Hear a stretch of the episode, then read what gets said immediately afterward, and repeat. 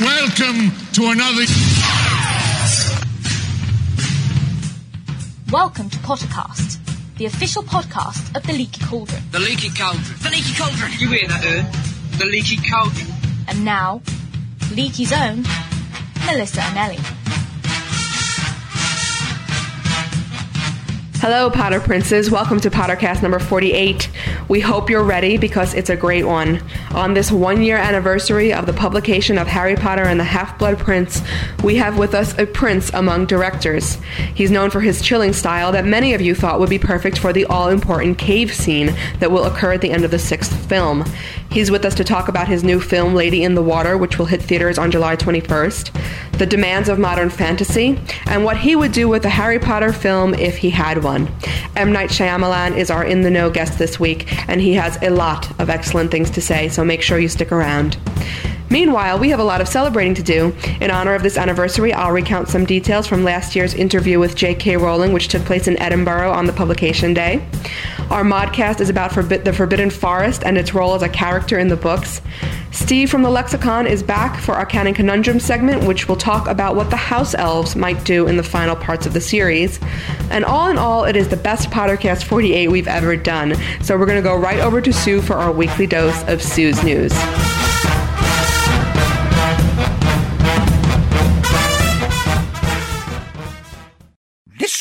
News? Again? As if a normal boy cares what's on the news. Hello, everyone. Sue Upton here with the latest Harry Potter news headlines for you. And what is perhaps one of the more unique bit of news we have heard in some time, LeakyNews.com can report that J.K. Rowling has received another honor, this coming as a new asteroid has been named after our favorite author. A professor at the Adler Planetarium in Chicago discovered asteroid number 43844. And being a Harry Potter fan, he submitted Joe's name to the committee for consideration, which approved asteroid Rowling earlier this year. Congratulations, Joe. That's out of sight. Turning to film news now, actor Robbie Coltrane said recently that he is wrapped filming his scenes as Rubeus Hagrid for the upcoming Harry Potter and the Order of the Phoenix movie. Principal filming for the fifth Harry Potter film is due to run until the end of the year and will be seen in theaters next July. The Harry Potter and the Goblet of Fire DVD was a winner recently at the Home Entertainment Awards held last week in Las Vegas. The DVD won three awards, including nods for Best Overall Presentation Theatrical Release and DVD Extras of the Year from a major studio. Congratulations!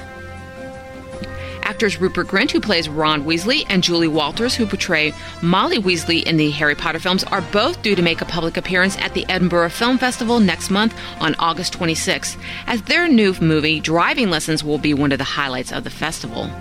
Actor Alan Rickman, who plays Professor Snape, will also be in Edinburgh at the same time as he will be directing his new play at the Edinburgh Fringe Festival.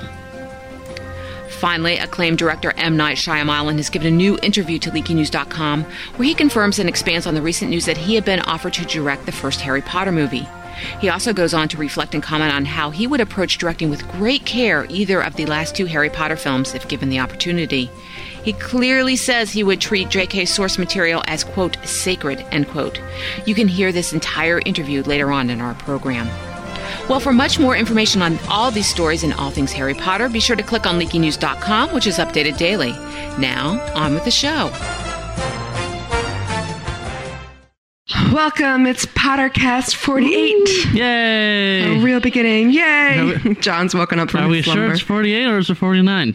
This is 48, John. Yeah. Oh, I get so confused. One more before the big, the big live, world shaking ending podcast. Oh, one more after this. One more after mm-hmm. this, and then the big one. Mm-hmm. Yeah. Our 50th, 50th, our 50th show. Except for that it's a leaky mug and it's not our 50th show, which will come a week It after is, the leaky is. mug. These big, these big special ones count. These big special ones are like, like they count as ah. both because it's going to be two hours. Oh. oh, well, yeah, there's not going to be another podcast that week, certainly. No, no, no, no, no, no, no, no, no. Certainly not. No, surely not. No. No, no, no. This is, we're coming up on 50. We've put 50 hours of youthless blabber into the Potter sphere. Mm-hmm. Oh, I'm sure there's more than that. No, not all useless blabber. We've had, God, I was looking over it today. We had interviews. I think we did more interviews this year than than we did in like all of Leaky's history just for podcast. Wow. Seriously. We That's a lot. Stuart Craig. Stuart It's the Craig. very first week of podcast. We had Bonnie Wright. We've had Matt Lewis. And Chris. Right? And- Matt Lewis. Mm, Chris Rankin. Chris Columbus. Alfonso Cuaron. And uh, Ed Did we do Chris Columbus? Yeah, he was, he's been on here. Did you miss that, I John? thought, did I thought we were gonna do him. well, No, no. Well, we had we've had interview with Chris Columbus But- on here, That's right. Yeah. and we've interviewed Jamie Waylett. yes, he was Yeah. Jamie. He's a great guy. God, Cheryl Klein and Arthur Bean, Levine. Hi. Cheryl That's been, Klein. God, guys. What a year. I like the repeating the name game. I know, I know. Well, guys, I mean, it's always so so awesome to speak to people who in the Harry Potter world, mm-hmm. people who put the books together, people who put the movies together. But Of we course. created this podcast. We very specifically created another segment for people who don't actually put the books and the movies mm-hmm. together, but might have something very valuable to say Sure. about the book or movie creation process. And I have to say, I never, ever, ever thought that that segment would yield as big of an interview as we has this week. Yeah, it's quite the Oh. interview. We have. We have with us Mr. M. Night Shyamalan, the Oh. auteur, director, creator of The Sense and Sense and Sign and Unbreakable and The Village, one of the most hailed artistic minds of our time on Pottercast. Yeah. It's very exciting. It's gonna be awesome. I cannot wait. He he talked about how he'd never ever would want to direct a Harry Potter film. No, Oh yeah. that's I'm kidding, not I'm kidding. true. I'm so kidding. Give me heart failure. We had No. we had about we had 15 minute talk about what he would do with Harry Potter. He talked about it with such I mean you'll hear it, but he says that when he lost his chance to do the 1st Mm-hmm. one, that it still haunts him. He's like, what what haunts me, what I would do with Harry Potter. You know, like with that awe in his voice. Totally. Well, I think Sure. this gentleman would make a very good director for a Potter f- film. I just. Um, he wasn't the first one I would have thought of, but I when I picture him, I know I think he says he doesn't want to maybe do six, but if I see him in that cave scene just doing a phenomenal, Yeah. suspense filled, tension filled, magic filled, both creepy and delightful at the same That time. I just think it would be fantastic. I don't know. I just think he could do a good job. That really would be his scene, huh? Mm-hmm. I really do. I mean, he, he Ian, Ian based Furries. Uh, yeah. Well, he makes a cameo in all his films. Somebody said on our comments that Yeah. he should be, he could be in an a inferi. See, he'd probably make like that'd be awesome. It Would be. I wonder if he put if he would put James and Lily in there as a twist, as Inferi. I don't think so. That'd be really I mean, he's pretty creative, but I don't No, think so. That'd be a Well, good I twist. Uh, well, there's been a lot of news around him this week. Yes. yeah. because he did say in one of his junket interviews, a reporter from comingsoon.net, this, no, this was not introduced by Warner Brothers. Yes. No, it's just a reporter from Coming Soon, who I know, so I know for sure this did not come from Warner Brothers, asked him, Would you ever direct a Harry Potter? And he said that it was offered to him. I'm not M. Night Shyamalan said that it was offered to him for book one, and thus began. You know, you know, you've made your mark when the mere speculation that a director might have once been offered a Harry Potter film makes brings Yeah. news around the internet. Yeah. Who does that make our list up to now that we're offered the first one? Wasn't uh, uh, Mike Newell also offered the first one at one point? I don't think so, but I, th- I think it when they say Yates? offer, they mean something. No. No, it's David mm-hmm. Yates. No. Well, dude. I I When they say one offer, of they the mean something- directors. Well, Gilliam. When they say when they say oh. offered, they mean something very different than Oh. what we. Nobody's walking up to them and saying. At least this is my understanding that they're not saying here, sign signed, seal, delivered. It's yours if you want it. I think it's like, would you consider putting in your vision for this? Would you consider coming up with a plan for this? We're saying we would like you to do it. I don't think that means that it's done. I think you still have to go through approval processes. Certainly meet with J.K. Rowling. You know, Yeah. it's more like approached. Yeah. Still, very cool. Very big news. Hey, Fury, huh? I don't know. I I can't, wait for the, to hear what he's got to say. Yeah. Oh, you know, we we had a good talk. He said that he would be very incredibly respectful of it, and he he also said, which I which hasn't been previewed on the site so far. He said that his kids would just tackle, attack yeah. him, tackle the hell out of him. I bet. You'll hear that his kids are just huge, huge fans, huge, huge fans. Wow. Aye. Anyway, what else? Since we have so much M Night Shyamalan in this show, There are. What There's else some is other up in the news? Uh, speaking of film news, Mr. Yates, um, we did.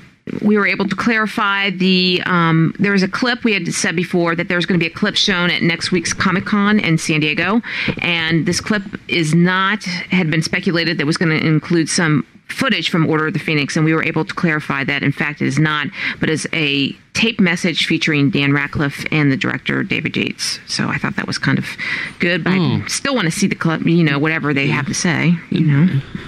Do you think? Do you think they're going to be in character? Like they can try to find somebody's wallet or something this time? I think that'd be like, fun. The, like the Queen's thing? I don't know, John. That's a Yeah, good. Oh, exactly. the the Queen video where they had to, to find somebody's earrings. yeah, the handbag. No, I think that maybe one. What character would David Yates I be? don't know. uh, They got they got ropes in every size on that set. They Wait, can wait, him wait. Is it David Yates or is it David Heyman? Well, the, it's the director David Yates is is is, is what we got Okay. from Warner Brothers. okay. So How about Well, Stuart they always do this thing at Comic Con. Stuart Craig. they always do this thing at Comic Con because Comic Con is the largest Yes. convention, science Oh, fiction, huge. or fantasy convention. Yeah. It's huge. I, still, I still think we should go. So I would love to go, man. No. oh man, We're not going to be that far from it when we're at Lumos. No, I'm not. You can go. Have fun. See ya. I'm going to app right there. uh, no, not traveling four hours each way while we're on vacation. It's just no way. I'm already going to spend this whole month on a plane. Yeah. Yeah. It's just Oh, day. for those of you who don't know, Scholastic, the American publishers of the Harry Potter books, are putting uh, are sending me and Emerson of MuggleNet and Cheryl Klein from Scholastic. She's an editor on the book. She was on our show last week, actually, to round to three cities to tus- to discuss Harry Potter at bookstores events that were. We're going to record them and turn them into, Potter, into podcasts for posting as an official Harry Potter podcast. So we're going to Chicago on July 20th. We'll be in the Barnes & Noble in Las Vegas on July 25th. And on July 30th, we'll be in Los Angeles. And in between there, we're all going to Vegas and we're doing a Big Life podcast. And after that, we're going back to New York and doing a Big Life podcast. Uh, It's a whole lot of big live podcasts, think really, so. what you're saying. I mean, five. Five in the next couple of weeks.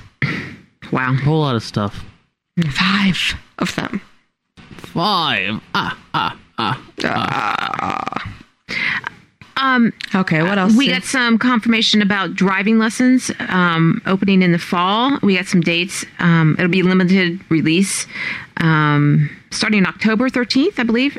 Um, one very, very cool and unique and out of the world piece of news. I think this is a very fun thing. Um, our- Did you say out of the world? Yes, I world? did. Coming to a galaxy near you, everyone. It's asteroid Rowling. Whoa. So wait, wait, wait. I know. I know. I'm not. I'm not She's crazy. a woman who lives in London, or Edinburgh, who created a, a world on another plane. Yes. She has a dinosaur. Now she has an asteroid. You cannot contain this woman. She's she's a woman dominant outside of space and time. She's just God. I mean, You know, I think this is just getting a little obnoxious. I think th- this is what people are just going to start naming things after Joe, just so they can get Joe to acknowledge it. Like I think, I think Joe's I'm gonna. I'm gonna name the pasta dish that I made this evening, the the Joe the Joe Eddie. Uh, uh, pasta pasta dish, and Joe's gonna comment Why- about it on her blog. 'Cause why she- Eddie? uh, it's like it's like spaghetti. It's just Joe Eddie. Joe Joe Eddie. Eddie. Okay. and she's commenting Coming like, to I an can't- avatar near you. I'm so proud and excited to be the namesake of John's uh, spaghetti dish. I can't even tell you. Uh, that's what she's gonna say, Wow. And then I'm gonna be able to strut because John I named something. spaghetti dish, dinosaur, asteroid, all the same thing, really. Well, I mean, they're they're gonna run- run out of things eventually. There's only so many cool things you can name until you get to my spaghetti dish. Well, she's she's she's taking over the world and outer space. She's taking over the world. The world is the world No. enough? No, she's going to I the know. stars. It's just, No. it is. Cool. It's just too, too funny, man. I mean, only Joe.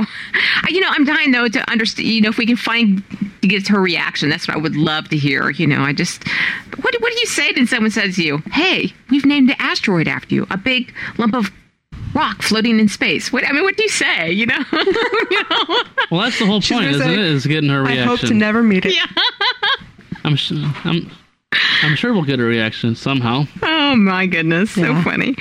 I'm sure. I'm sure this guy will be I have a really upset if he doesn't. You have a get what? The reaction. I have a star. There's a star named after me. Really? Yeah, they have the International Star Registry. They have the International my, Star my sister Registry. has one of those. My godmother bought me a star, so there is a star called Melissa Danielle Anelli. So look, John, Oh. we can have our little celestial beings, sorta. That'd be fun.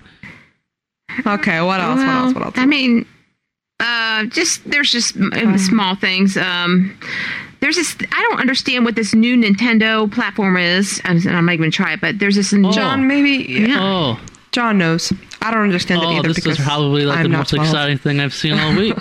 Okay. Oh okay, my explain. What is the news? Well, the new John. Nintendo system. I mean, we already have our new Xbox system, Xbox 360. We've been waiting on the new, the new Nintendo one, which is was called the Nintendo Revolution. Now it's called the Nintendo like Wii. Yeah. Is really weird. WII, but whatever. Whatever. The cool thing about this is that it has the controller. It takes up both of your hands, except they're not connected to each other. It's two separate things in your hands, and one of them is a motion sensing controller that senses what you're doing with it, like moving it around in the air. Yeah. Uh, I don't know. I don't know exactly how complex it is. I know there was talk early on about a Zelda game, which everybody was was excited about, and the possibility of fighting with the sword. But they said that that's kind of the features aren't exactly that complicated. You can only do little things with the sword. So I don't know, but it's looking like it could be possible to have a Harry Potter game where, and this would just totally make my day. Yeah. Is like depending on wh- how you move the wand, the controller, like uh-huh. the the swish and flicks and all that would Yeah. be what spell you'd use. That'd be just unbelievable. If they Oh, could wow. combine that somehow with like voice recognition, dude, I would never leave that room, man. I'd be, Expelliarmus. oh my gosh, I would just sit there. Expelliarmus. You know, like, you know, it would make the really stupid things about old Harry Potter games, Mm-hmm. like sitting there and like doing a flipendo against a vase to get a jelly bean. Right, right. It actually would make that fun. It It'd make that a lot of fun to just sit there and flipendo stuff. Dude, that game would have hours and hours of replayability. What Harry Potter fan wouldn't want to actually hold something that they could pretend is a wand and actually have it function and do things? Oh, I would get tired of it after a while. Oh, well, hmm. no one asked you. I would have fun. On. Oh, I would.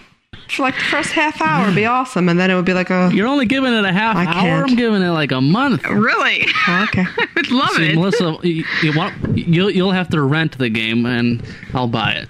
I will. I will. Well, what do we think, guys? We have such a show Yes. coming that I think that if we don't have Yeah. anything more mm-hmm. important to talk about, we should get to it. I think we got to There are a dig lot of people who are going. Yeah, some people are going to be looking for the modcast. The modcast, yes, we have the modcast. We have. Oh, Melissa, I don't know what happened to you, but you left just when we needed you to record the canon conundrums, and yeah, but did, Steve I is did. back. So. hopefully Steve is back. Steve's back. Melissa's gone. I don't know what kind of. I don't know if we solved the conundrum this week, No. but we certainly enjoyed talking about it. Yes, we did. What did you guys talk about this week? I heard something about this. Talked about the hmm. house elves. And and pies. and the conundrum of their appearance and if they're gonna what they're gonna do in book seven. And what about the house elves? What what they're going to do in book Yeah, seven? yeah. and who they're gonna fight for and, and what their sweet skills are. That'll be fun. Oh fun. my god. Don't ask, Melissa. Don't ask. The interview with Mr. M. Night Shyam- Shyamalan. Shamalama ding dong. Shyamalan Ding Dong. I bet he never got that joke ever before. No. I, And I I, saw bet that. he loves it. I saw that in the comments from somewhere. I don't remember. I like it. Oh, okay. All right, too long a news talk. We gotta Okay. go. Bye. See you later. Bye bye. And now, straight from the Leaky Lounge, this week's Modcast. Oh dear, we are in trouble. Hello, everybody, and welcome to this week's Modcast. I'm Laurie Damerel, otherwise known as Asphodel Wormwood on the Leaky Lounge forum. Hi, I'm Doris Herman, or Doris TLC, on the Leaky Lounge forum. And this is Jason Edwards, otherwise known as the Guru of Sloth, on the forum. Today's topic is the Forbidden Forest, and kind of we're going to look at it from the point of view of what it represents uh, in a literary way and um, how characters are affected by it and changed by it when they enter. Um, just sort of the different purposes it serves for the story. So, uh, any ideas to get us going here? Well, should we look at when we first see it? Um, which is well, the, the first time that we go into First it. see it or first- the first time that yeah, we go into it because we first hear about it when Dumbledore's giving out the start of term notices, and it's like, remember, you know, the Forbidden Forest, Forbidden Forest is still forbidden, and he looks at Fred and George. Sure. But then it's when Harry, Hermione, Neville, and Draco get detention. Mm-hmm. Because the film puts Ron in there, in there. but he's not. Yeah, yeah. Don't pay attention to the film. And it's yes they've, they've all been naughty and they're all in detention and it's punishment that they stay up it's a really extreme punishment actually that they stay up at night and go into a forest Right. um and understandably draco malfoy is terrified of being in a dark Oh, seeing a here we 11 year go. old boy in a dark dark forest i'd be scared Yeah. Yeah. Yeah. They I all were, too. I think. and it's teaching them a lesson Neville certainly was. Yes, it, Yeah. it does teach them a lesson. And one thing I, I think that was interesting is that their true personality kind of came through. And that was the first time that hmm. I think I really saw that. You know, Draco was really terrified. I, until the sixth book, I hadn't seen that kind of fear in him again, but he was terrified. Yeah, he was, It- it- especially at the prospect of it, even before they even went in. Yeah, of course he went back to that. You know, what's my dad gonna think? And but but yeah, he was he was. It made you sort of have a little empathy. You know, he was a normal kid. He was going someplace. He was scared. It did seem like he kind of calmed down enough to uh to play a stupid trick on Neville, but um yeah, I don't know. I, I guess maybe having Fang with him somehow helped, but uh yeah, then he obviously became terrified again when he got split off with Harry and they saw the dark lord Quirrell Mort or whatever. yeah. jason floating around. Loo- looking at that, we can see that for for these characters, well, Harry goes in in this first book, and what does he do? He he has kind of a different experience. He's I'm sure he's as scared as as the rest. Right. Well, one thing one thing about the forest is a literary device, and when a character enters the woods, one of two things happen: either they don't they do not see things clearly, so the forest is kind of a way to to shade their vision, um, or and in that case, they're kind of against the forest. They're Right, have to contend with it. And or they become um, almost like the forest is a place where they go in and their vision is cleared, or they think um, maybe in a more logical in, a more logical way, and they get some kind of insight. And I think that's what I see happen with Harry.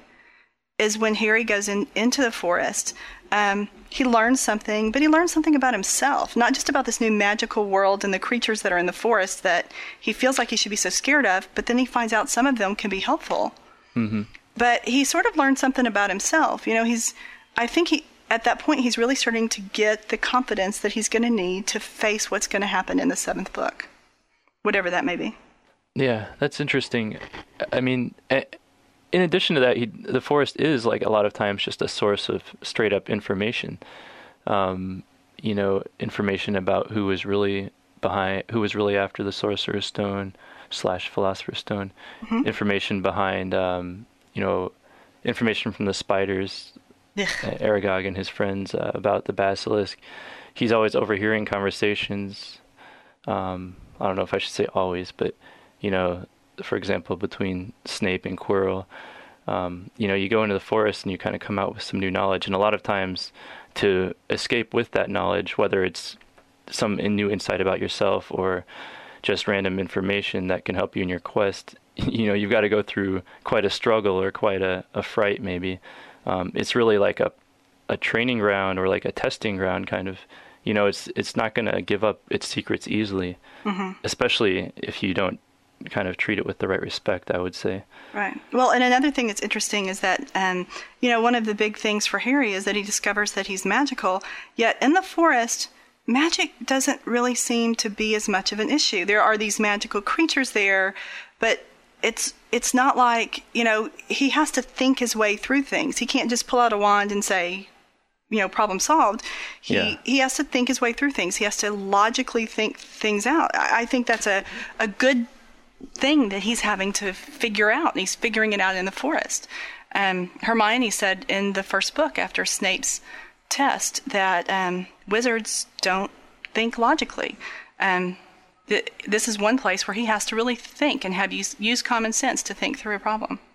She is well. What she says, right, is that a lot of wizards don't, or that they don't think they need it. I think is the implication. That makes And a this lot kind of of sense, proves that- actually. If you think Yeah. about who lives near the forest, who spends a lot of time in the forest, and who, for very, very many years, didn't have a wand. Uh, you know, at least, I mean, he Mhm. had something broken in his umbrella, but he obviously wasn't a fully trained wizard. He couldn't use magic like most wizards. And he gets on best with the creatures in the forest. And I think that's an important point. point, and it, it sort of reiterates the fact that the forest is somewhere where you can't just draw out your wand and wave it around hope hopefully it's a, it's not just a bunch of trees it's a living entity with living creatures of you know really you know intelligent creatures right? Right. And creatures of you know great danger who, like you say, the the wand and, and spells really, in a lot of cases, they're not going to help you. I mean, maybe you could go in there with an army of wizards and you know subdue the forest, but even that, you know, I, I, I would kind of question. But how many times did Harry find himself in a situation where, you know, his, uh, uh, well, you know, obviously Harry in most cases isn't a really advanced wizard, but let's say even like someone really powerful could go in there, and if they were caught in the middle of you know Aragog's den or you know trapped by centaurs, they're not going to blast their way out of there with No. With spells. i don't you know, even they're think at the mercy of dumbledore the would have forest. been would have been able to even if he'd wanted to which he wouldn't dumbledore Had he would not wanted to do something it like that that but Sure. had he wanted to, I don't think he'd have been able to. I think wizards they overestimate their power in comparison to other Mm-hmm. other entities. I mean, you know, we know small little house elves have magic that's on a different level, and it's you know quite possible that different creatures have other different types of magic that just can't be conquered by wizard magic, human magic. You know, I wondered a lot too in the forest in the next book because it does seem like magic doesn't really have the same effect there, um, or it's not used as much. Maybe what would Mm-hmm. happen if the battle that happened um, when Voldemort came back? What if it happened in the forest? Yeah. You know, what would happen if they had to do that? If they couldn't use their wands, if if that kind of magic didn't work, there would have to be a lot of logic, and I don't know that Voldemort could do it. I don't know. Also, isn't, Hmm. it, isn't it funny that Yeah. they're so scared of the forest, and yet, um, yeah, the centaurs live in the forest, and they may not like the wizards, but they're not really bad. But it's And- introduced to every But they are student as the forbidden forest. Forbidden means bad, wrong, nasty, scary, horrible, hateful. Yeah. You don't touch it if it's forbidden. Obviously, it's like, oh, I want to touch it, but you're not really. Which is a great way to to get people to want yeah, to go in there. but in at the there. same Exactly. time, it's you are. It's brought to you first time with this connotation that there's something up with it. There's something not quite Yeah. right. There's something that might hurt you, or might trick you, or endanger you somehow. And I think that's you know it's quite sensible because a lot of people do then fear it. You know, Draco Sure. wasn't Right. it? There might be where he said there might be werewolves, or that might be Yeah, the film yeah. corrupting me again. No, he did Yeah. say that. he did say that. Yeah. Yeah. Yeah, yeah, it, that, it's just so interesting because you see unicorns in the forest; they're good. Mm-hmm. You know, you see the centaurs who aren't really bad. They don't like wizards; they're not really bad. So it's just kind of an interesting thing that you know, there, there's the a lot centaurs of are neat because they're they're like beyond like good or bad. They're you know they're as sentient as a human, so they can be good or bad. They you know they're they kind of have the choice. They're not like a creature that's pure evil or pure good. Um, you know, like you might say, a unicorn is. You know, I don't know how much they really think. A unicorn is just sort of a creature of It represents like, goodness. you know this kind of pure Yeah. good essence whereas a centaur can choose you know they can they have a different code um, a different sort of way of behaving but they still you know they can be evil they can be good they can be kind they can be you know some days have bad days some days have good days whatever yeah. Hey, one thing we talked about, um, we just sort of touched on, but we talked about before we started actually taping is Hagrid, and how Hagrid kind of lives on the edge of the forest. hmm Um, what do you guys think that means? yeah i mean i think that's about as symbolic as you can get he's Because Hagrid he's is a almost got one half-breed. He's Right, half well, beast, that. half human. He's halfway between the human world and halfway between the forest world of beasts.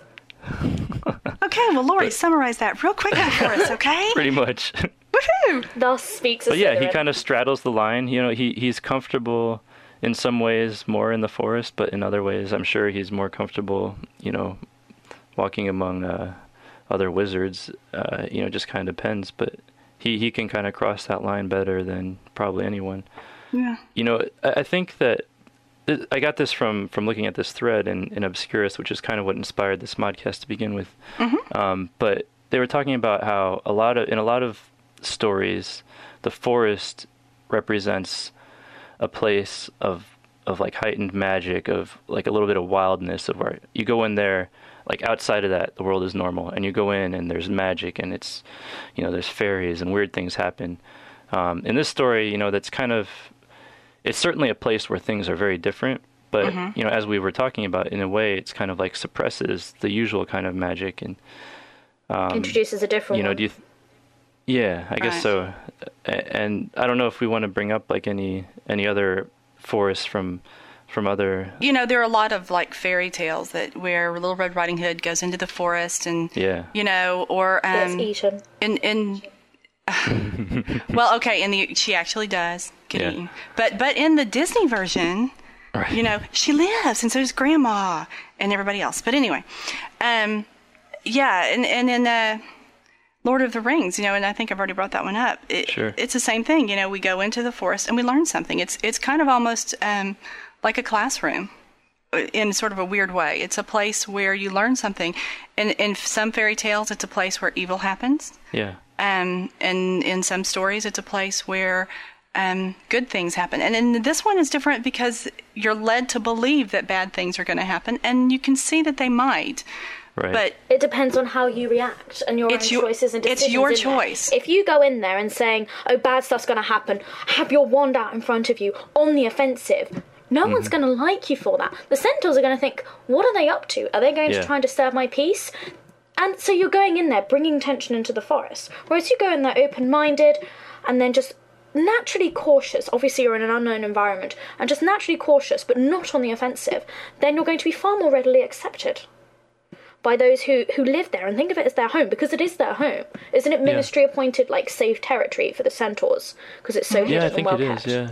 yeah, And it's interesting uh, that I think no matter what, no matter what your approach and what your experience in there, m- most people are going to come out changed, right? And I think that's maybe that's one of the messages of the forest. It's you you, you don't come out quite the same.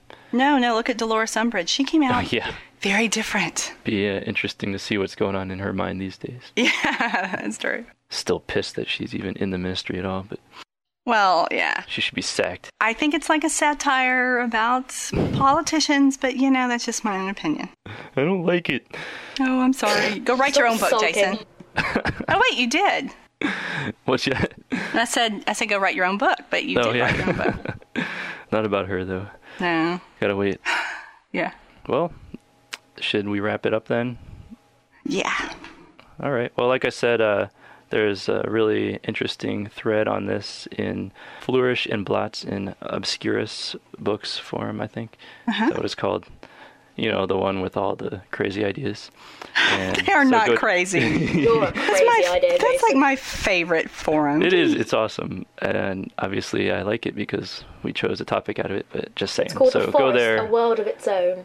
The uh, yes, it is. it's a really interesting discussion at the moment, and I hope it carries on like that. So, this is Jason saying goodbye.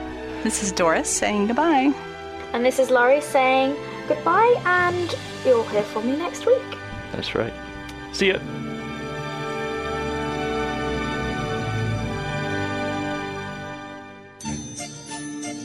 I think that the house elves not play an important role in Book 7 apart from the fact that Dobby knows Hogwarts so well, which might help find a Horcrux, and also that Kreacher is a strong candidate for having the locket that was left at Grimmauld Place.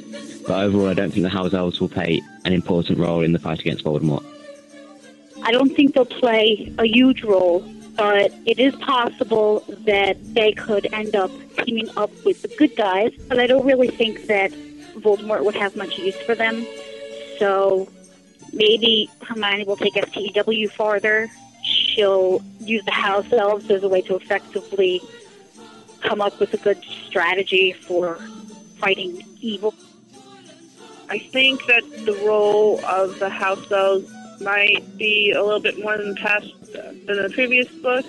Um, I don't know about all the house elves, but maybe Dobby and Kreacher specifically will play a role. Maybe Dobby will help Harry get a Horcrux or something, or spy for him again. The elves have their own special magic, and I don't think Joe would have mentioned that if it wasn't going to come into play in a future book.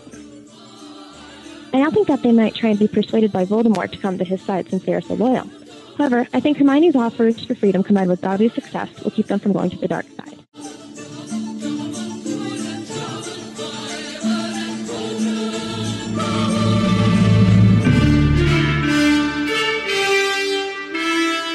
And now it's time for Canon Conundrums featuring special guest Steve Vander Ark from the Harry Potter Lexicon. Listen in as our panel tries to figure out one specific issue from the Harry Potter canon. Who could possibly figure that out? And here we are. Canon conundrums. Oh. Another another round with canon. Yay! And listen to that voice. Who could that be, everyone? I don't even recognize that voice anymore. I've not heard that voice in so long. Yes, I'm I'm back from Denmark. It's Steve. He's back. Yes. What were you I'm doing? back from Denmark. I had a wonderful time. All the way out in Denmark. Wow. That's not that far. Where is where is that? It's not like Siberia or something. On like a map. I don't even know. Is that like in Europe or is that Northern Europe, yes, Northern Europe. Is it really cold up there this time of year? It's not. It's, it was actually very hot. Wow. I didn't pack for it to be as hot as and muggy as it was. It was very warm. It was very warm, but it was a lot of fun. So, what are we talking about anyway? Well, we're we're one voice short here. We we're minus Oh, yes. Melissa. I've noticed that. Melissa, stepped out of does the she room. have a life or something? Uh, she's, you know, no, we no, we we record this whole show at- all at one time. You know, we don't like Absolutely, break this in up order. into different uh, Oh. evenings or anything. I'm sorry. I'm sorry. Am I ruining she the uh, stepped- s- suspension of disbelief? She s- stepped out of the room. Is what happened. E- Either that or she was at an American Idol concert suddenly this Suddenly. evening. Really? Yeah, of all fun. concerts. okay. Anyhow, what are we Trying to talking get on, about? she? She was. Oh, I think we're talking about house elves. House hmm. elves. That's a fun topic. House elves. And we didn't announce the topic last week because we really had no idea what we were going to talk about. That's right, because I wasn't back yet, and I know you. by golly, you wanted to wait for me. You screwed us mm-hmm. up. I know. I'm sorry. It's okay. So house elves, it's a conundrum. Their whole existence is a conundrum to us. It definitely is. Well, the, the big question is Okay. and- okay, if, if I may be so bold as to state the big question. The big question is house elves are like this little hidden or secret or or almost ignored little thing that's just kind of in the sides and the edges of the Harry Potter stories all the time. But if you think about it, they're really quite a, a powerful race of beings. So the question is, are they going to become uh, an important part of the, the the the final segment of the story here? I guess does that put it?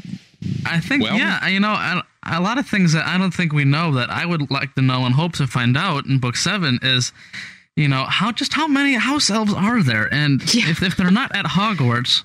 I mean, do they have their own little cities, Wh- or if they're all if all house elves are enslaved? Oompa Loompa land. Where are the baby house elves? I elves? know. How do they? Uh, you know, they figure they got to reproduce, and that come from eggs. I don't suppose. Okay, we're not going to start talking about that, are we? Actually, I think I think the modcast got into house elf Yeah. reproduction. House elf reproduction. Oh my Actually, you know gosh. what? Let me- let so anyway, so we can if they got into that, then we can slip right past them. Yes, house we elves. can. Uh, Sadly, I- reproduction I'm quite disappointed I was not able to partake in that conversation. Yes, indeed. Yes. But but the question, okay, let's just take Dobby for example. Okay, I was, you know, I'm I'm looking at Dobby, this little squirt little thing, written to be just a joke almost, Sure. Mm-hmm. Mm-hmm. and annoying, and you wish he wasn't there, but at the same No. time, he pulls out. Okay, I'm sorry. Love he him. pulls out a whole handful of Harry's letters. Now we're not mm-hmm. talking one or two. We're talking like a big thick wad Mm-hmm. of letters which came by owl post. Now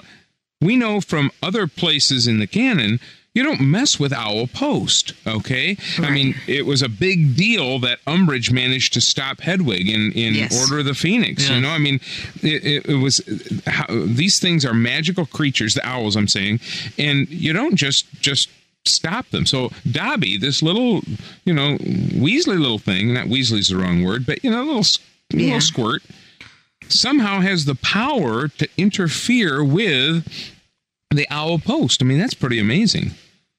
So anyway, so that's an example of what I mean is that house elves are are they can they can kick butt, you know. Yeah. Well, he They're blocked the wimpy. portal, right? You, you. I mean, he blocked the portal to the the gateway. I mean, I just find Exactly. You this know? can't be something that just can be easy to do. I mean, we're talking about some serious Yeah, I, serious magic here. I think what's what we're gonna find is that the house elves are gonna be like, oh, you know, we totally underestimated the house elves. Come, you know, book Right. seven. Wh- Why didn't we think to ask the house elves for help? Or you know, quite possibly they will ask the house elves for help. Mm-hmm. It's gonna be. I mean, if if nothing happens in book seven with the house elves becoming more involved, then the whole spew plot, plot line and all that stuff was for naught. Well, you know, John, you break a good point. You were talking about about spying or using to help. See, I always in book six didn't like Dobby. One of my favorite scenes was when he clocked him right in the nose. Right when he clocked mm-hmm. Kreacher right in the nose. Right, right. And Harry still, I hate the word owns him, but he still is. Kreacher is still working for Harry, I guess technically. Right. So cannot can't Harry just say you must go work and and spy on on Bellatrix or the Lestranges? Could, it, could could is that possible? You know, I don't know. Hmm. would would he work for the Order? I mean, would that be too risky? I, I just don't. I, I, it seems like it'd be too risky to me. Yeah. But, you know, because Kreacher is such a. I mean, hilarious. I mean, you listen to the things he says. Yeah. Hermione talks to me. He says, "The mudblood is talking to me." You know, Yes, yes. I mean, he's like so out to lunch. Yeah. You know, but but you think about your normal house elf, not Kreacher now. Yeah. And not not not the drunk one. What's her name? I forget. now. Winky. Winky, I Yeah, love Or Hokey, Hokey, the little oh, carrying. But you know, the house elves. But listen to us. Mm-hmm. House elves are are written for us to think that they're just kind of dumb, Exactly. kind of Well, kind of harmless. kind of little little Yeah. idiots, harmless. Yeah. But think about it. I mean, think about the power that that these creatures are showing. Yeah. Now, what would happen if at the end of everything, the house elves would just say, "Okay, that's it. That's enough," and just Yeah, stop it. It's true. You know, Yeah. If they would somehow be given enough freedom to be able to realize that they are a lot because they've been oppressed for so long. Yeah. But if they would get enough freedom to be able to, uh, you know, uh, realize that they could do something on their own. Yeah. You know, the whole reason that they don't use those magic powers for anything else is because they're so oppressed, right? Yeah. Well, I mean, and Dobby I mean, was is that, able is that to. fair? Dobby was able to take out Lucius in the castle. I mean, who would win Right. in a fight? Dobby versus Yeah. Lu- Dobby. Dobby Hello? or Lucius. Actually, no, yeah, th- I'd th- pick does Harry, Lucius. You know, you would think. does- Yeah. does Harry Yeah. have a life debt to Dobby? Because you know Lucius was going to mm-hmm. cast the Avada Kedavra on him. Oh, that's At the end Kloves' that's version. in At the end of book two. That's in the movie. Oh, are you sure? Yeah, she wasn't going to cast there's it a difference? it. Oh, Different There's story. a difference. Between what? The movie and the book, Jen? Oh, you know, I'd, The movie is is like almost word for word from the book, John. Yeah. But that was one tiny little spot where it was just an different. ad. Tiny. Tiny. he went off on his own. yeah. Oh God, that's But- funny. You know, Yeah, I, this- I I think it's really curious. So I just love the way Joe has written them, though, because they have such personality, and they're. But these these you know the house elves are everywhere. They know all. I would su- assume they know all of Dumbledore's secrets because they're in his quarters. They, That's you, true. You know, and I just think somewhere along the line that maybe somehow that that will play to the advantage for Harry. I, I just I, I just can't see you know, them. I never thought about that. I never thought about how much that they collectively now Mm-hmm. must know about not just Dumbledore, but they know so much about all these major wizarding families. They're Mm-hmm. like behind the scenes for everybody. I mean, Mm-hmm. not the Weasleys, but all the really big families and important families. The Crouches certainly had house elves because they had Winky. Oh, for sure.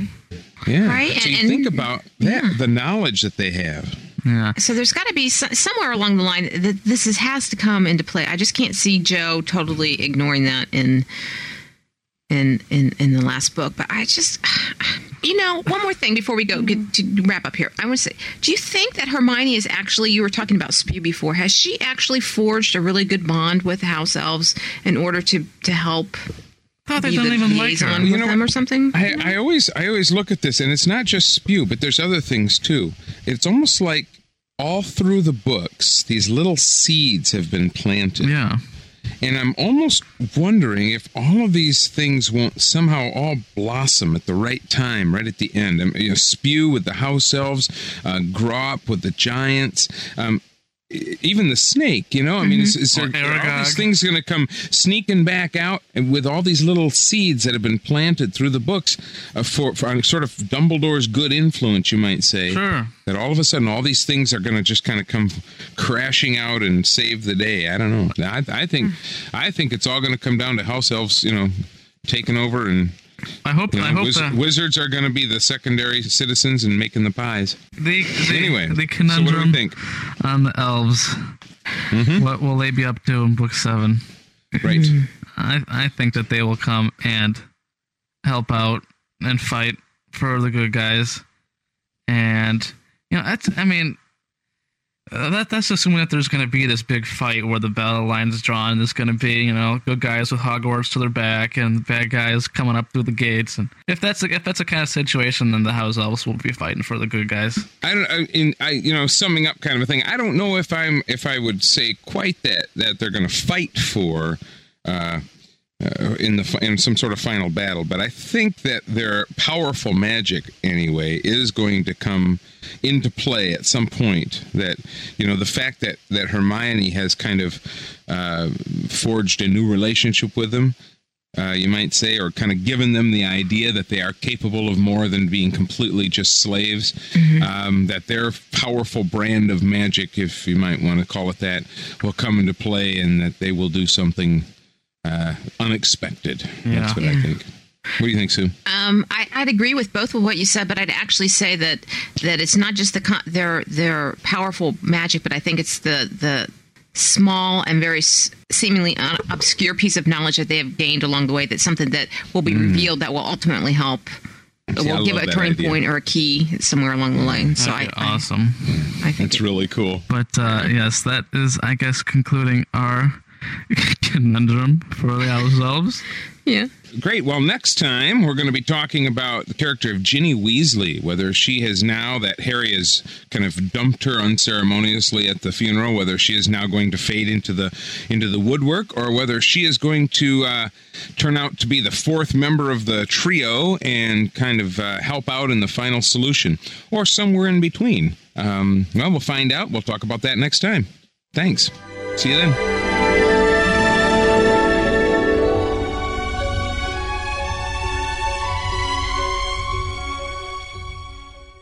Pottercast is thrilled to present a very special guest this week. He is one of the most acclaimed directors and screenwriters in the world. His film The Sixth Sense grossed more than 600 million at the box office worldwide and was nominated for 6 Academy Awards. It's also currently one of the 25 most commercially successful films ever made. He was also behind the films Unbreakable, Signs, and The Village, with his penchant for psychological thrillers and science fiction earning him a very large and avid following. However, he's also worked on family fare, such as the screenplay for Stuart Little. Most recently, his name has been bandied about as a possible director on one of the remaining Harry Potter films. On July 21st, he will debut his first ever fantasy film, Lady in the Water, a tale about a water nymph named Story and her arrival at an otherwise mundane apartment complex. She brings with her an entire new lore that Shyamalan created while telling his children their bedtime stories. And as the inhabitants of the apartment complex, led by Paul Giamatti as Cleveland Heap, the superintendent, become intertwined in Story's attempt to return to her home, the everyday lives of the real world characters are infused with whimsy and magic. So we're thrilled to welcome Night, as he likes to be called, to talk about the challenges of creating modern fantasy, of rooting it in the real world, and of course, Harry Potter. Can you explain how this movie came about, how Lady in the Water came to be?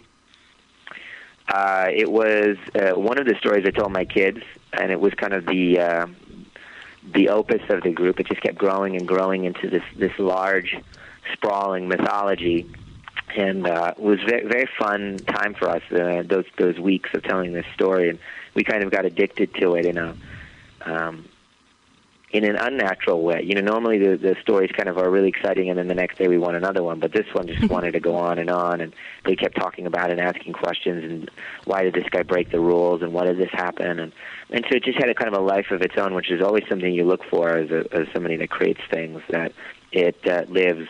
You know, it it has a genetics all its own, and so the idea to make it a a, a movie came out of that, and then um, the the adaptation of that idea into a screenplay was very difficult. Um, I didn't. First of all, I think the problem was that I didn't realize I had to adapt it, an idea. It would be like somebody coming to me and saying, "Hey, there's this story. Can you make it into a movie?" And I would approach it as an adaptation. But this one, I didn't realize was an adaptation until months into the writing. I was like, "God, this is so hard to do." and uh, uh, finding a, a, a, a cast of characters to react and how to react, and you know, you're basically making up a whole new movie to go along with the story from from the kids' uh, room. What were the elements of it that you had to you found you had to fill in from the bedroom to the to the screen? You know what the, the what it re- what I realized was there was the the movie was hinging on it on tonal decisions. Um, and you know when a little bit five percent would tip it this way and five percent would tip it that way to not working and what it came down to was who was going to tell you the story and how were the people going to react to the story when they first heard it? And getting those two things right was so tricky. At first it was actually story's character that told the mythology. And that was kind of the fir- first few drafts of it and that just didn't work at all you know? It became tedious and um not fun, you know. And and then then I took it from her and I gave it to Young Soon, and it got better, but it still wasn't there. And mm-hmm. then when I invented the character of her mom, who was you know traditional and was didn't even speak English, and he- and the story was being translated, then it finally went click, and we had a lot of fun with the the the, the giving of information because there's a ton of information, and that's kind of how I saw the movie was just an unlimited amount of details about this fictional world and and Cleveland rolling his eyes. And once I got to that part where he was just kind of like, "Oh my God, there can't be another rule. Right. There can't there can't be another detail. The Tartutic, what? That kind of feeling of it, where you were allowed to be um, have fun and laugh at it, the silliness of it." Um, that a kid story, it's a kid story, and it's and it's wrapped in clothes of a kid story. Once I got that balance, um, it led beautifully into the other stuff and the, the the realizations of how to how to do the other characters and when the movie was ready to be sincere. Like you said, it's hard creating all these rules. There's a lot of exposition when you have a whole new lore Yeah. that that you're dealing with. So, how has it changed your view on on fantasy and successful fantasy?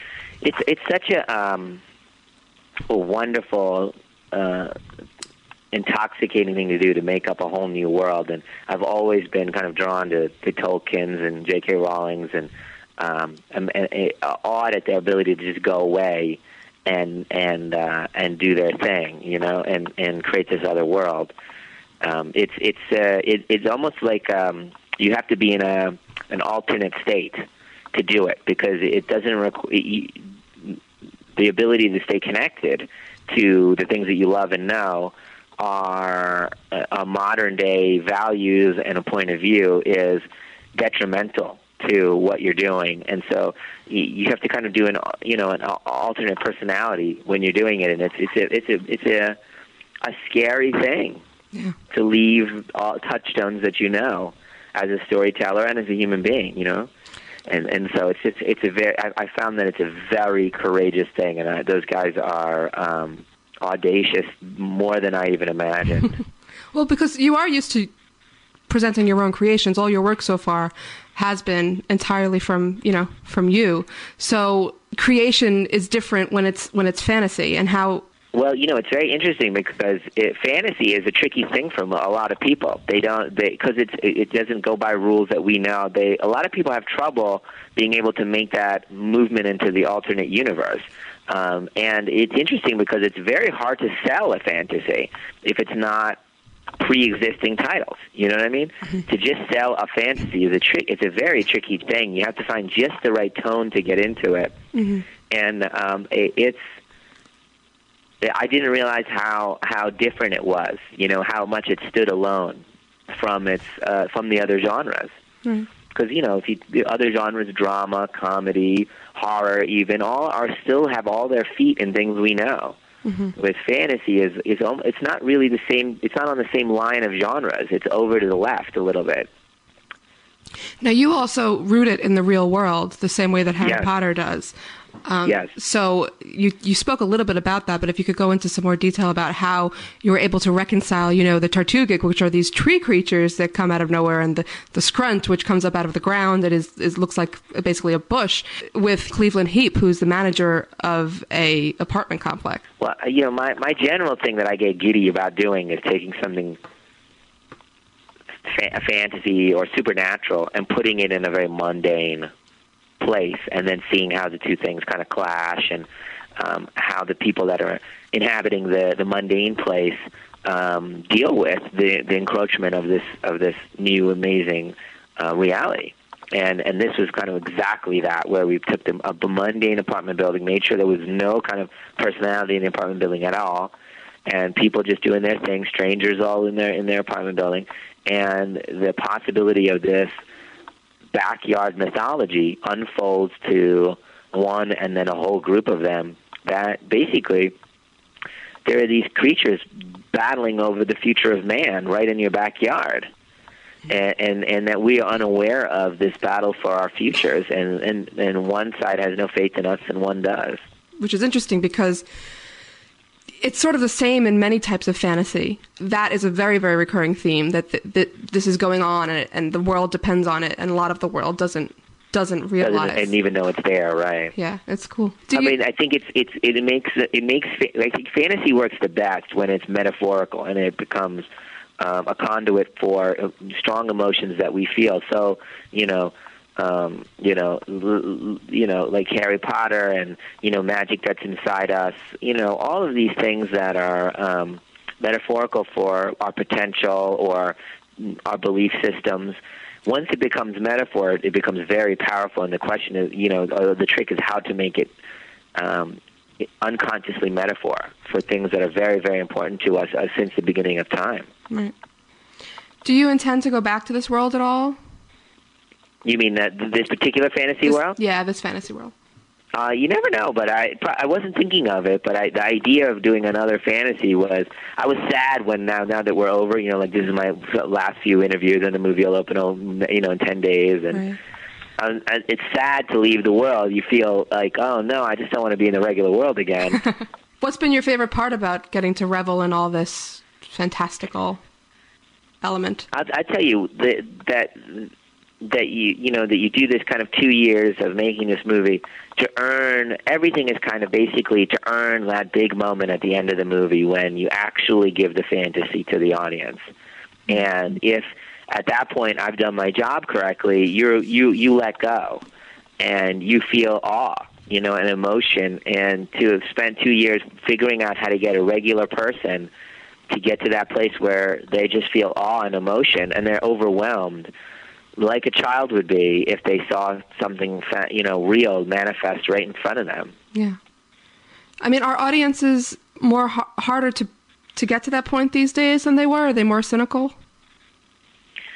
um I don't know that's a good question I feel like there's a great need for magic right now um, that's that's probably why I went to it now. I, I just feel, you know, as in the movie, I feel like it's a, you know, a, a muddling time. We're all a little lost, and it was kind of magic for all of us, you know, thousand years ago or whatever. You know, everyone still believed there were monsters everywhere. I mean, there wasn't. You didn't have to have, you know, magic was an everyday thing, and and now we kind of really we want it back, you know, and I felt it after. um uh, the eight, the seventies, you know, when we did a lot of reality-based movies, which were which was so exciting to me. Then we went to kind of the Spielberg Lucas time, where um, magic was, you know, desperately wanted and embraced.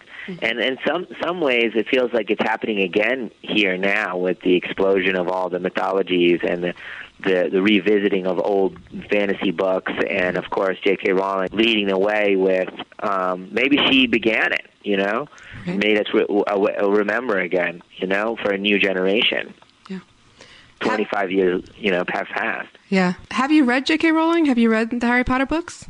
I have. I haven't read all of them. My my my daughter has read all of them. Is she she a big fan? She- they're completely obsessed. That's awesome. They have their they have their time turners and their their wands and they're just completely obsessed. And when we were uh flying over London, we just came back from London. I was like, I see Privet Drive, and they just dove to the windows. Aw, I torture kids that way. it did look like Privet Drive. I can So imagine. the place that we were flying over. Now, somebody asked you this weekend, and it did it did hit the hit the web already, that whether you would ever direct a Harry Potter film. Yeah. You know what? Look, I we I was approached, you know, on the first one and the timing didn't work out and you know, I would have I'll tell you what, just, you know, it was it's one of the things that that haunts me. It really does is that I would have what I would have done with a Harry Potter movie. Because in some ways it feels like um perfect. You know, a, a literal perfect match, you know, and How so? you know, just you know, um, the the balance between magic that exists in reality, um, the the the the the yin and yang of good and evil that you know what I mean that you kind of come from that that's so close. Um, just so, so many of the themes that run through it, um, and and the empowering of children. Um, a positive outlook. I mean, you, you name it, it kind of falls in line with my my my my, my beliefs, and I enjoy the humor um, in it. Um, and it's interesting. I my when I read the first Harry Potter and was thinking about making it, you know, I had a whole different vibe in my head. You know what I mean uh, uh, of it, and it'd been it'd be you know it'd been fun. What was some of the great. what were some of the elements of that that vibe? Well, there would be um, a, a lot at stake emotionally. Mm-hmm. You know that the magic would be um, the the teaching of magic would be desperately needed. That there would be a lot riding on it. You know, it wouldn't just be kind of all fun and games, but it would be there's there. This was a a craft that was desperately so desperately needed in the world, and and then there was this boy who may be the greatest wizard of his age. You know, Mm-hmm. and and what the implications of a kind of a, a a new leader. You know, you know all the themes that are in my movies. You know, Right. this this new a, a, a new leader in in this art form that is so crucial. You know, and that can be misused so easily. Power, what what power does to human beings, and, and all, all all those things, and they would stay. You know, they would stay with you. Have you read up through a certain book, or just have you read a couple of them? Which ones have you read? I read the first 3 uh, at the time uh, when we were uh, in the early early parts of. I guess I guess they actually hadn't made the first one and- because I must have read at least the first two at the time when, they, when we were talking about Harry Potter. Now, do you think that Lady in the Water has, I don't know, prepared you more for dealing with something like Harry Potter should the occasion arise? Uh, I think so. I mean, I love. Uh, uh, I I would love to think that that it you know it gave me um, uh, uh, a training ground for dabbling in fantasy and the rules of such and the balancing act that goes on. Which which one of the remaining two? Because there are two films still open. If somebody came to you and said, "Pick one," which one do you think you would take? You're going to cause a lot of trouble. You know I that. know. You're going to cause trouble. Well, uh, it, you know, should I answer that? It's up Well- to you. Well, I'm not saying. cle- well, well, clearly, I would, I would love to close the series. Mhm. You're like, and that's all I'm saying. well, you're used to seeing as you're used to creating, working with your own creations, and you're used to, you know, even your first fantasy was your own creation. How much of a challenge do you think it would present to deal with something that is so important to get the details of the world in there? How well do you think you'd do at that? I'm very, you know, I consider ma- making movies very sacred. You know, I don't take, I don't, I don't. There's nothing casual about it for me. So, I mean, you know, it's, um, it's religion for me. So there's no, there's no way that you know it would be missed by effort or lack of effort or um, lack of care or lack of attention. You know, it would, I would be giving it uh, every single iota. I mean, at the end of these movies, um. I got nothing, and I, you know, I never know how people kind of just make movies as, oh, that's my that's my gig, and then I go to the next one. Know, I really feel at the end of each one that that was that was the only one I made. then that it was it's okay because I gave everything. Right. And so I would, I just, you know, w- i again, it, it would be, uh, uh, I would cherish it. There's the Chris Columbus approach, which was very, very good for the first two films, which is all the, details, get it all, make sure everything's accurate to the books. And then there's sort of the Peter Jackson approach, which is get the spirit of everything and, and, and you know, worry about the details, but just make sure that we're going in the right emotional way. Which one, which, where do you think you would fall on that spectrum? Um, I'd have to to know which book we were talking about. Right. Say, You know, say book seven. I, I, I've, I haven't read it. I have. You want a copy? No. I think I would have. I would think I'm I'm really good at you know reading a book and being able to think about the things that would definitely build the same picture that was in the book. You know, like to be able to pull out and say, okay, these three things do the same thing. We only need that first one, but you won't you you won't miss the other two because I'm going to do this other thing. And building a, a case study for how to structure the thing. I mean, you know, screenplays are are are fun for me. Mm-hmm. You know, very very fun. You know, that would be also different, wouldn't it, to have a writer director on it? Yeah, it probably would um would change things a bit. We have we've Yeah. had separate writers and directors so far. Yeah, I know. Fascinating. What would your kids say? Well, they would just tackle me. I wouldn't even be able to get get get, get I finish the sentence. They would they would attack me. with their wands. exactly. How much how much liberty do you think you would have to take to transfer a material like that adequately from from book to film in your vision? Oh, I wouldn't. You know, I I'm pretty sacred about stuff. I mean, I I would be the greatest protector of an author's stuff. You know, Mm-hmm. It would be um, you know, especially you know things that I respect that that I know there's inherently magic in it. Right. That I would I would be very wary of uh, screwing it up. so I would be very careful. If there's one thing you can see happen in Harry Potter, if there's one plot line you wished would occur. What would you what would you anything, it could be anything. Hmm. Let's see. I haven't read the four, five, and six. I don't know. Maybe I'll be guessing something that actually exists. Well, I'll tell you. Um, this is a good question. Hold on. I want to think carefully. I want to see it like a major, like a, a serious emotional conflict like that. That Ron goes to the wrong side or something, you know, where you really are torn because power has such a double-edged sword to it, and once he becomes like the wizard, you know, mm-hmm. the, the wizard he's going to be, Harry. That that the, his his first thing is something so so caught up with strife, you know, like that Ron is the person that he has to do battle with, or something like that, where it's very difficult. That he wants to save him as well as stop him, kind of feeling that conflict. So you're tortured about what's going to happen mm-hmm. And it really requires him finding something like right now as i think of the conflict i don't know what the answer is but i like that and i want the audience to feel that for a moment to go you're full of all this power but what are you going to do you're going to hurt your best friend that kind of thing Right. I think you'll find there's no there's no scarcity of strife in Harry Potter. oh good good oh my goodness! If you're only read up to book three, I recommend four, five, and especially six. You. yeah my little ones I, i'm like go to bed But listen, this was awesome, and I thank you very much. all right it was really fun talking to you Really fun talking to you too. take care You too. bye-bye I think I will stop hearing the drums this week. Oh. You don't hear drums? Mm-hmm. I think it's almost time for like a revamp of the drums. I think it's time for a revamp of a lot of things. See, this is what's happening is that number 50 is coming up hmm. soon.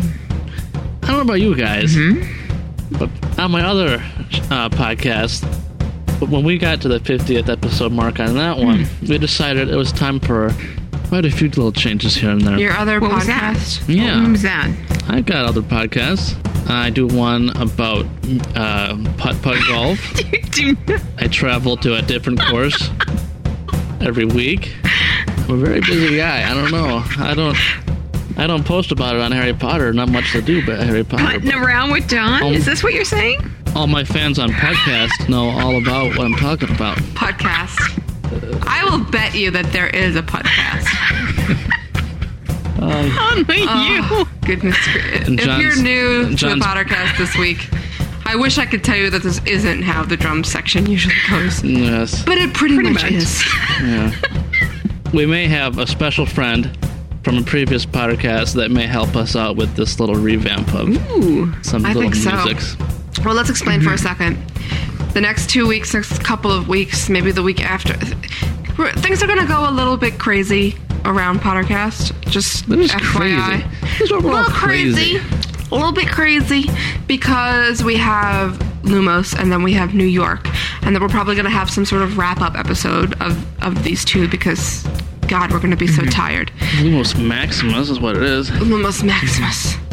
But when we come back with our regular scheduled Pottercast this coming August for our year, an old dear friend is going to be with us. A dear friend, probably one of the dearest.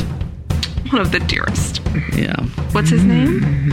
Our best buddy, our favorite dealer of the gillyweed, Mr. Matt Matthew Lewis. Sir Matt Lewis is coming Neville, back. I love him. Yay! He was our first live extent, like live um, extendable ears. I think. I think he was our first extendable ears that we didn't record spec- that we recorded specifically for a Pottercast. Yeah. The other the the interviews going into Pottercast I'd already had on file. Yeah. But Matt was the first one to sort of sit down and say, okay. And we had a three show interview with him before the filming of Order of the Phoenix started last year. And he, he did his fake little Dumbledore voice for us. And he was such a good sport. But um, we're going to spend about 25 minutes talking about how long it takes them to do that little hairstyle every morning. Oh. Like like we saw on the Queen video. Very interesting. Uh-huh. No, I'm excited to have him back because when we did this interview Mm-hmm. the first time, we had sort of not gotten the hang of all this audio stuff yet. Sure. And this time, we've gone to extra lengths to make sure that Matt's audio quality be perfect. We'll be talking all about book five. As you, it's too late if you're listening to this show. It's too late to take part in it, mm. but we already collected voicemails from you all and have called or will be calling you Yes. Yes. so that you can get on the line with him and you can you can talk to Matt yourself. You can yourself. talk to him and you can squee into his ear and just totally annoy him, and it'll be hilarious, and I'll laugh at his expense. But I think this is a good way to celebrate a year. Uh, just ignore Sue. Just ignore. I tried you'd and it didn't sque- work. Uh, squeeing, Sue. Oh, I, thought- promised. I promised know I, wouldn't squee. I promised that, and here you are. Oh. Well, I just don't think that David Gates wants No, him deaf. I know. See, I promised, and I, I'm not going to do it. No, but I think it's a good way to celebrate the year because Pottercast for the past year has been almost the only place where you can get a lot of fresh Harry Potter interviews, and so I, I think it wouldn't be right if we didn't celebrate our year with, you know, with that. Man, I'm so excited for Matt, especially as you know things have been heating up with him and his role in these movies. Mm-hmm. I mean, I think it's obvious to everybody that he and uh, that he will be a bigger presence in these movies from now on. Yay for that. And um, it's, it's it's a shame that Bonnie wasn't able to do the Queen thing because she's probably going to have as big of a new big role in this Yeah. movie as Neville. It's very true. And if she doesn't, I'm going to make a big stink. No, I think Neville's going to have a larger role in this movie than Ginny. Yeah. Probably because Neville has, you know. Yeah, there's ties. There's ties there. I would like to say something. Speaking of a year, this is also not just a year for for Pottercast, but it's a year for fan, fans of Potter books everywhere.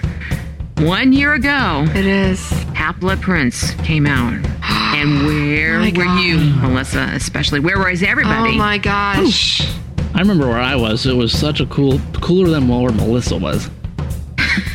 Which was? I was, I was at, here, wait for it, a Barnes and Noble mm-hmm. in Ohio. With get this, at least, at least ninety people. Oh my god. Probably maybe a little more. Mhm. And guess there was face painting.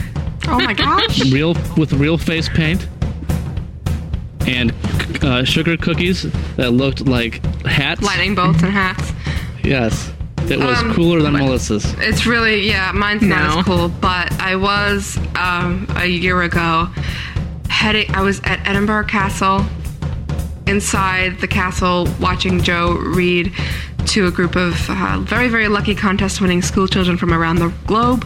And then at midnight, we got handed our books by a Bloomsbury staffer, and then we ran flat out, just just booked it.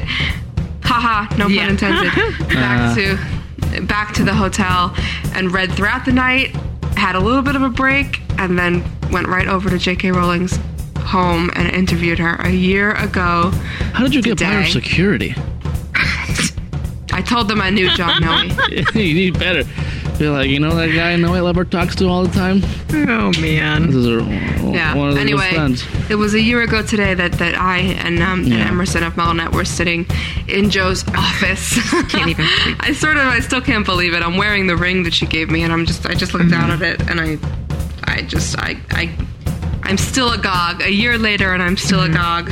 You know, that was a great night. I mean, for me, I was online and I got to actually talk to Melissa and John, both of them. Sue, I talked to you six, 16 times that night because the leaky Oh, was, was breaking. Watch night, wasn't because it? so, which okay, I didn't know about Melissa Watch until after Melissa Watch was Watch. done. Leaky was breaking, so Leaky Sue calls me in a panic. Sue calls me, "Hey, we can't get into the site. We can't. Everybody's on the site. We can't get on it. We can't even make we a can't do post." we can't even make a post." So I was like, "Look, look, ditch the whole posting system, ditch the whole site. Just make one page, put it online." And that's it. Get the rest of the site offline. I don't care. Just put an index up Yes. there. So Sue and John create this page call it Melissa Watch. Well, what better name for a page about I watching know, you? it's awesome. And I remember, I remember taking pictures on the cell phone and I sending know, you the pictures great. over the cell phone for like about four pounds a mm-hmm. second. And so expensive. I even whipped up a masterpiece graphic out of a clip art of a magnifying glass with your face underneath it. you did not. to find Melissa. How come I, I never even saw this after the hmm. fact? I It was like magic. Gee, I wonder It was why. never Yeah. archived. Never archived. If anybody could find that in the Wayback Machine or some, or some I other would means like of finding it. if anybody's got a screen grab mm-hmm. of Melissa Watch. I don't I'd think love to see anybody it does. because if I, anybody has it, it's going to be one of the darn Muggle boys who like to use it to tease us. Yeah. That's good. because they because they haven't teased us about this before ever. No. Yeah. no. And I always just throw up my hands and say, "Look, talk to John Noe," because I was not a part of that. Well, It was an editorial decision, and that, that night there was. that's what we had to do, man. one editorial short. Uh, I, got shut off. I in. ha- we had to shut off our phones and read. That's awesome. Oh Though in all God, serious, Melissa, I don't envy you for that. they're I- reading the book so You, fast. yeah, you ate that thing up like I it did. was. You know, it's like you're drinking a fine wine and gulps. Yeah. yeah. But in all, honestly, stuff. honestly, seriously, I think that's as that's as fast as I would have read it anyway. It's as fast as I read book five because I, I read book book five was what, what like a, like a third Mm-hmm. bigger, and I read it probably proportionally the same amount of time. So I think it's just this the natural speed you fall into with one of these books where you just you gotta know, you gotta know, you gotta know what happened. But it was quite a night, and I just think it's and that interview still to this day still is fascinating and The stuff. Do you of know? I look. I look back at that interview, and, and and I am really happy with how it turned out. I there are interviews that I've done in my life that you, you just you don't connect, or you know you get everything you mm-hmm. sort of need to get, but it doesn't it doesn't quite. That interview was the way interviews should be, which is just chatting with an old friend. And I don't say it to to toot our horn. I say it as like like like a like a, a mark of, I God, I can't believe we did that. You know, because you're walking into Joe Rowling's office. You're walking into the place where Harry Potter goes on, Right. like the original. How many people? Oh, I can't even think about it. oh, but so wonderful. Yeah. And who knows though if you'll ever get another chance again? I mean, just I don't oh, my know. Goodness. I know. I already got the RSVP sent back. And now here we are, and now we're going to get you a chance to see her almost a year from now. uh, Almost a in- year later, later. here in the United States. It's just Dude, she is gonna. She's gonna see me. Anyway, It's been this year's year. And we're this year's gonna all be great. Happy. yes. It's gonna be great. It's gonna be Oh wonderful. my goodness. Anyway, so what about this guy, this week's show, Oh guys? my goodness. It was awesome. Awesome. It was such a blast. One of the best 48s we've ever done. and that done. interview, And Melissa, my goodness, he had some really profound things, and ooh, He really. Dude, I, I, I asked for this interview so many times, over and over. And as soon as I said, I've heard from somebody at Warner Brothers that, that, that M Night had this movie coming out and that, um, you know, it was fantasy, whatever. I said, well, well, we have to get him on podcast. And they were like, okay, yeah, yeah, yeah, we'll see. We'll see. I'm like, no, no, no, you don't understand. We have to get him on podcast. and they did good. good thank you, Warner Brothers. Now, this interview, there's just two words for me director, writer. Thank you. Yeah, director writer. He would be a director hmm. writer on the sixth or seventh hmm. film. Which, God, I'm I'm for. Yeah. Do it. Bring it on, baby. But but if that's the case, he can't do six. Oh, that's true. Which we Oh, forget man. because Steven Kloves is coming back for book six. Hmm.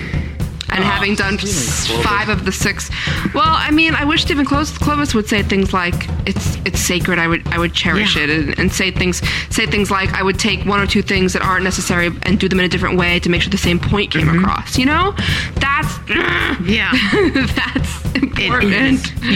So I don't know. I don't. I don't know that I'm that I'm a total. Oh my God, make M Night a director of Harry Potter. I don't know that I'm totally in that camp yet, but I think that he would certainly treat J.K. Rowling's w work with the reverence Yeah, that. anybody who says that earns my respect. Yeah. Yeah, absolutely. Anybody who's not going to change lines just to change them, just so they can just be like, I was the guy who wrote this movie. Right. And I did it better than J.K. Rowling, Yeah, except the opposite, because I suck. Just his all his all his. Did you hear Yes. the cat? Is that why you're laughing? She's she's climbing on my shoulders right now. I can't even. This is this is life in Pottercast from now on. I hope you know because you know if I keep her, this is the way. This is this is it. What do you Any- want? if you keep oh, her. she just kissed me. She just kissed me. How could I? How could She's a little doll. Anyway, so um, no, but just to to say things like how he would treat the magic as so vital and and, and the how how important the emotional things are to him. I, I, God, this is the director. This is the kind of director we need on these last vital books. Vital. Yeah. Very, very vital. It's true. We'll see. It's true stories. You know what's funny? Going into this interview, that was not what we were going to talk Yeah. about. This interview was going to be all about mo- fantasy and modern literature, Mm-hmm. you know, fantasy in, in film. We were going to speak to him about fantasy, and it wasn't really going to be about Harry Potter. But then somebody asked him that question at that junket, and Yeah. boom, you know, it turned it turned into Harry Potter. So I'm glad it did. named Sue Upton. It went No. to the press I wish. I wish, but it wasn't. to help push the interview. Thank you to everyone who voted for us in the podcast awards. Yay, thank you for Nominations. being a fan. Yeah. Thank you for being. Oh, somebody should do that, Phil. Thank you for being a fan. Well, if the nomin, we appreciate it. The nominations are now closed. Mm-hmm. And so, sad. what will happen? What will come will come. If we get nominated, we will start bothering you all over again to vote once a day, so that we win. And if our friends at Bother. MuggleCast get nominated, then we will bother you to to, to bother, Bother. to vote for them because we think that bother. no matter what, a Potter a Potter podcast should should end up tops here. So. Bother, bother. So thank you for that. And if you would like to hear John sing to Joe at Lumos, it's all up to you to That's keep right. Joe Pottercast as the, the top uh, podcast alley spot. That's um, that's all up to you. So hey, if you want it, you gotta go vote. If you don't, eh. I have one more thing to do, and you gotta wait one second while I do Oh, it. come on, Dallas. Oh, stop, stop, stop, stop, stop. You'll see. I confess myself disappointed. Joe. Now, if you don't mind, I'm going to bed. Fratelli d'Italia, l'Italia, Sedesta. You think I was gonna sing again, huh? Someone's looking up the lyrics to the song. I don't know all the words, but I'm still proud of my home country. Yay! Forza Italia! Okay, that's it. We win. And there I sang. Yay! In honor, I think we should all eat some Joe Getty to mark the. Fratelli. For, for those that don't know, they're talking about the World Cup soccer. Is this correct? It's a quiz World Cup. That's what it is. La testa. All right. Italy rules. We, Forza Italia! Okay, goodbye. that was one heck of a show. Oh, and about time too. Just go! You're wasting time! Okay, I gotta say bye. Great Scott, no wonder. Look at the time. We've been here nearly four hours. Bye! We've missed it. I confess myself disappointed. Now, if you two don't mind, I'm going to bed.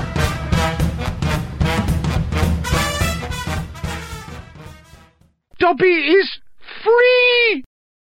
Wow. I could I could do an interpretive dance Oh, as she's reading from the books. I could go up there, you know, like they have the people for the hard of hearing, or So instead of sign language, I could do it in interpretive dance. I can I can bring my wand. And it'd be awesome. It's the kill Sue portion of the show. It Happens every week. see him up there. In some way, shape, or form. It's it's it's funny just how many words the swish and flick will uh, symbolize.